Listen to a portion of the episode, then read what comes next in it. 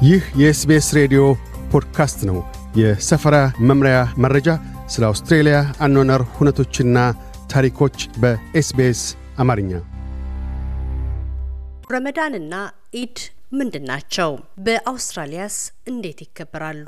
ረመዳንና ኢድ በእስልምና እምነት ተከታዮች ዘንድ ታላቅ ስፍራ እንደሚሰጣቸው አስተውለው ያውቃሉ? እነዚህን በዓላት ማክበር የእስልምና እምነት ተከታይ ለሆኑ የስራ ባልደረባው፣ ጓደኞቹና ጎረቤቶ ምን ያህል ታላቅ ስፍራ አለው? አውስትራሊያ በዓለም ካሉት 1.97 ቢሊየን የእስልምና እምነት ተከታዮች መካከል 813 ሺዎቹ የመኖሪያ ቤታቸው ነች።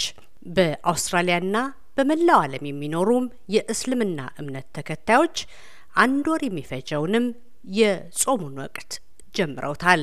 ለመሆኑ ረመዳን ምንድን ነው? ረመዳን በእስልምና ሉናር የቀን መቁጠሪያ ውስጥ በዘጠነኛ ወር ላይ የሚገኝ ወር ሲሆን ጤነኛ የሆኑና እድሜያቸው ለአቅመ አዳምና ሔዋን የደረሱ የእምነቱ ተከታዮች ከንጋት እስከ ፀሐይ መጥለቂያ የሚጾሙት ነው። ተባባሪ ፕሮፌሰር ዙሊሃን ከስኪን በሜልበርን ቻርልስ ስቱዋርት ዩኒቨርሲቲ የእስልምና ጥናትና ስልጣኔ ማዕከል ምክትል ኃላፊ እንደሚሉት የእስልምና እምነት ተከታዮች በረመዳን ወቅት ከፍተኛ የሆነ ሃይማኖታዊ ትምህርትንና እድገትን እንዲሁም ስነ ምግባርን የሚያሳዩበት ነው። ረመዳን ለእስልምና እምነት ተከታዮች እጅግ በጣም ቅዱስ የሚባል ወር ሲሆን ይህም ወሩን በጣም የተለየ እንዲሆን አድርጎታል። የእስልምና የቀን መቁጠሪያ ሂጅራ በመባል የሚታወቅም ሲሆን የተመሰረተውም ጨረቃ በምድር ዙሪያ በምታደርገው ዙር ላይ ነው። ይህም ከፀሐይ ዓመት ከ10 እስከ 12 ቀናት የሚያንስ እንደመሆኑ መጠን በእስልምና እምነት ዙሪያ የሚከናወኑ ልዩ በዓላትም የመከበሪያ ቀናቸው ከአመት አመት የተለያዩ ናቸው። የዚህም አመት የቅዱስ ወር ረመዳን ከ March 22 እስከ ኤፕሪል 20 ባሉት ቀናት ውስጥ ሆኗል። የእስልምና እምነት ተከታዮች ጾሙን መጾም ለምን ያስፈልጋቸዋል? ጾም በእስልምና አምስቱ የእምነት አምዶች ከሆኑት ማለትም ጸሎት፣ ምጽዋት፣ ጾምና ሀጅ ወይም ቅዱስ ቦታን ሄዶ መሳለም ከሚሉት አንደኛው ነው።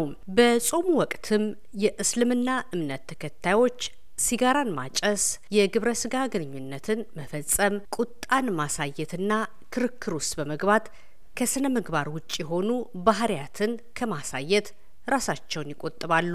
ከዚህም በተጨማሪ ረዘም ያለ የአምልኮ ልምምዶችን ማለትም ጸሎት፣ ቁርአንን ማንበብና መረዳት እንዲሁም የበጎ አድራጎት ስራዎችን እንዲሰሩ ይበረታታሉ።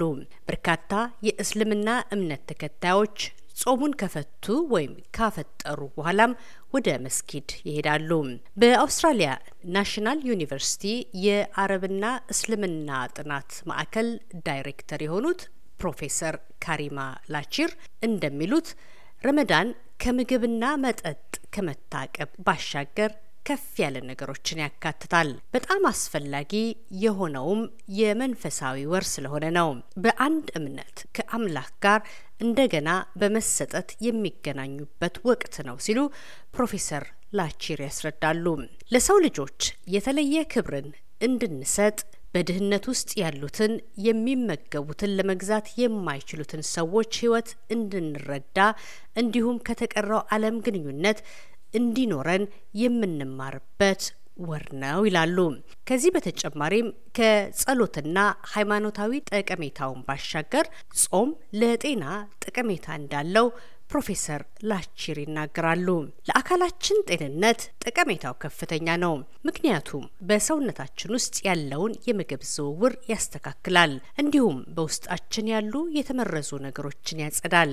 ይህም በሙከራ የተረጋገጠ ሲሆን በተለይም ቀኑን ሙሉ በመጾም አንድ ጊዜ ብቻ መመገብ ለአካላችን ጤና ጠቃሚ ነው ሲሉ ያክላሉ። ኢድ ምንድን ነው? የእስልምና እምነት ተከታዮች ወሩን በሙሉ ከጾሙ በኋላ የኢድ በዓልን ያከብራሉ። ኢድ የአረብኛ ቃል ሲሆን ክብረ በዓል ወይም በዓል የሚለውን ቃል ይወክላል። በእስልምና የቀን መቁጠሪያ ውስጥም ሁለት ኢድ ያሉ ሲሆን ኢድ አልፈጥርና ኢድ አልአድሃ በመባል ይታወቃሉ።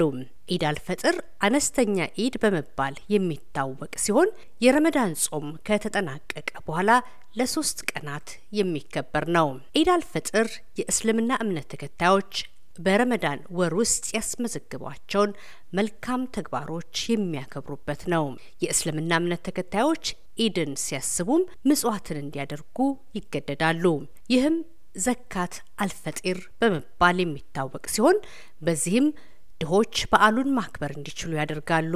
ፕሮፌሰር ላቸር እንደሚሉት ኢድ አልፈጢር በጋራ መሆንንና ይቅር ባይነትን መሰረት አድርጎ የሚከበር ሲሆን የእስልምና እምነት ተከታዮችን ማህበረሰብ መንፈስ በማነቃቃት ይቅር ባይነትን እንዲለማመዱ የሚያደርግ ነው። በተጨማሪም ልጆች ጥሩ ጊዜ እንዲያሳልፉ፣ አዳዲስ ባልንጀሮችን እንዲያፈሩና ባህሉን እንዲማሩ መልካም እድልን ይፈጥራል። አዳዲስ ልብሶችን በተለይ ደግሞ ለህጻናት መግዛት፣ ቤቶችን ማጽዳት፣ ጣፋጮችንና የተለያዩ ምግቦችን በኢድ በዓል ዝግጅት ታላቅ ስፍራን የሚይዙ ስራዎች ናቸው።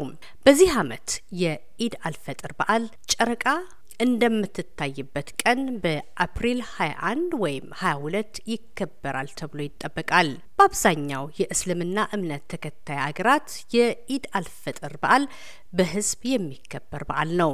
ኢድ አልአድሃ በሌላኛው አጠራሩ እርድ የሚከናወንበት ቀን ወይም ደግሞ ታላቁ ኢድ የሚከበረውም በየዓመቱ የሚካሄደው የሀጅ ስነ ስርዓት ከተጠናቀቀ በኋላ ነው።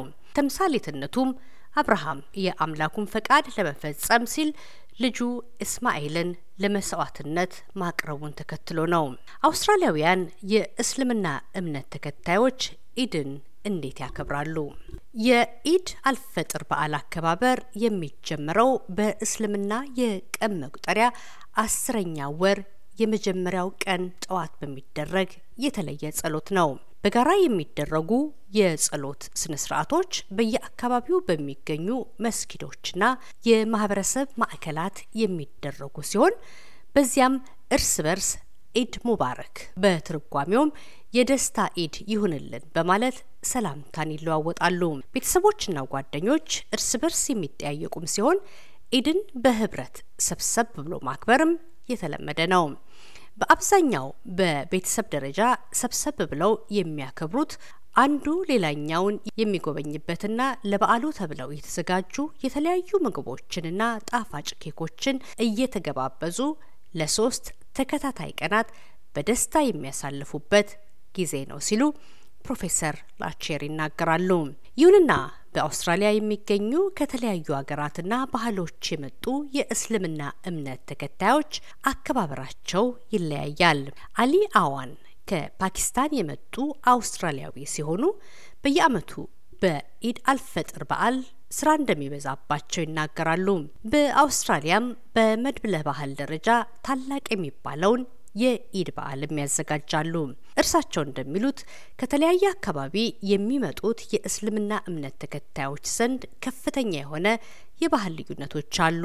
እንደ አውስትራሊያውያን የመድብለ ባህል ኢድ በዓል አዘጋጅ ሰብሳቢነታቸው ስራቸው የበዓሉ ተካፋዮች ሁሉም በአንድነት ተሰባስበው እንዲያከብሩ ሁኔታዎችን ማመቻቸት ነው።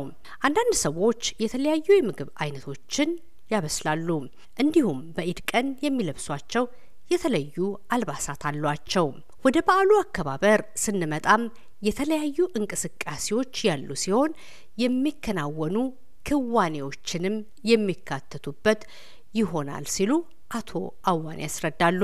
በኢድ በዓል ወቅት የተለያዩ ክዋኔዎችን በአንድነት በማድረግ ለማካተት እንሞክራለን። ይህ ነው የአውስትራሊያ ውበት፣ የተለያዩ ባህሎችን በአንድ ላይ ማሳየት። ፕሮፌሰር ላቼርም በዚሁ የሚስማሙ ሲሆን አያይዘውም በአውስትራሊያ የሚደረገው የኢድ አከባበር ከሌሎች የእስልምና እምነት ተከታይ አገራት በበለጠ ዝንቅና ጠንካራ ነው ይላሉ። በአውስትራሊያ ያሉ የእስልምና እምነት ተከታዮች ድንቅ የሚያደርጋቸው አብዛኛው በዓላትን የሚያከብሩት በማህበረሰብ መሰባሰቢያ ተቋማትና የአካባቢ መስጊዶች ነው። ይህ ደግሞ ከተለያዩ ቦታዎች የመጡ የማህበረሰብ አባላትን በአንድ ላይ እንዲሰባሰቡ ያደርጋል ብለዋል ፕሮፌሰር ላቼር። ይህ የ SBS ሬዲዮ ፖድካስት ነበር። ለተጨማሪ የሰፈራ መምሪያ ታሪኮች SBS dot com dot au Amharic ን ይጎብኙ።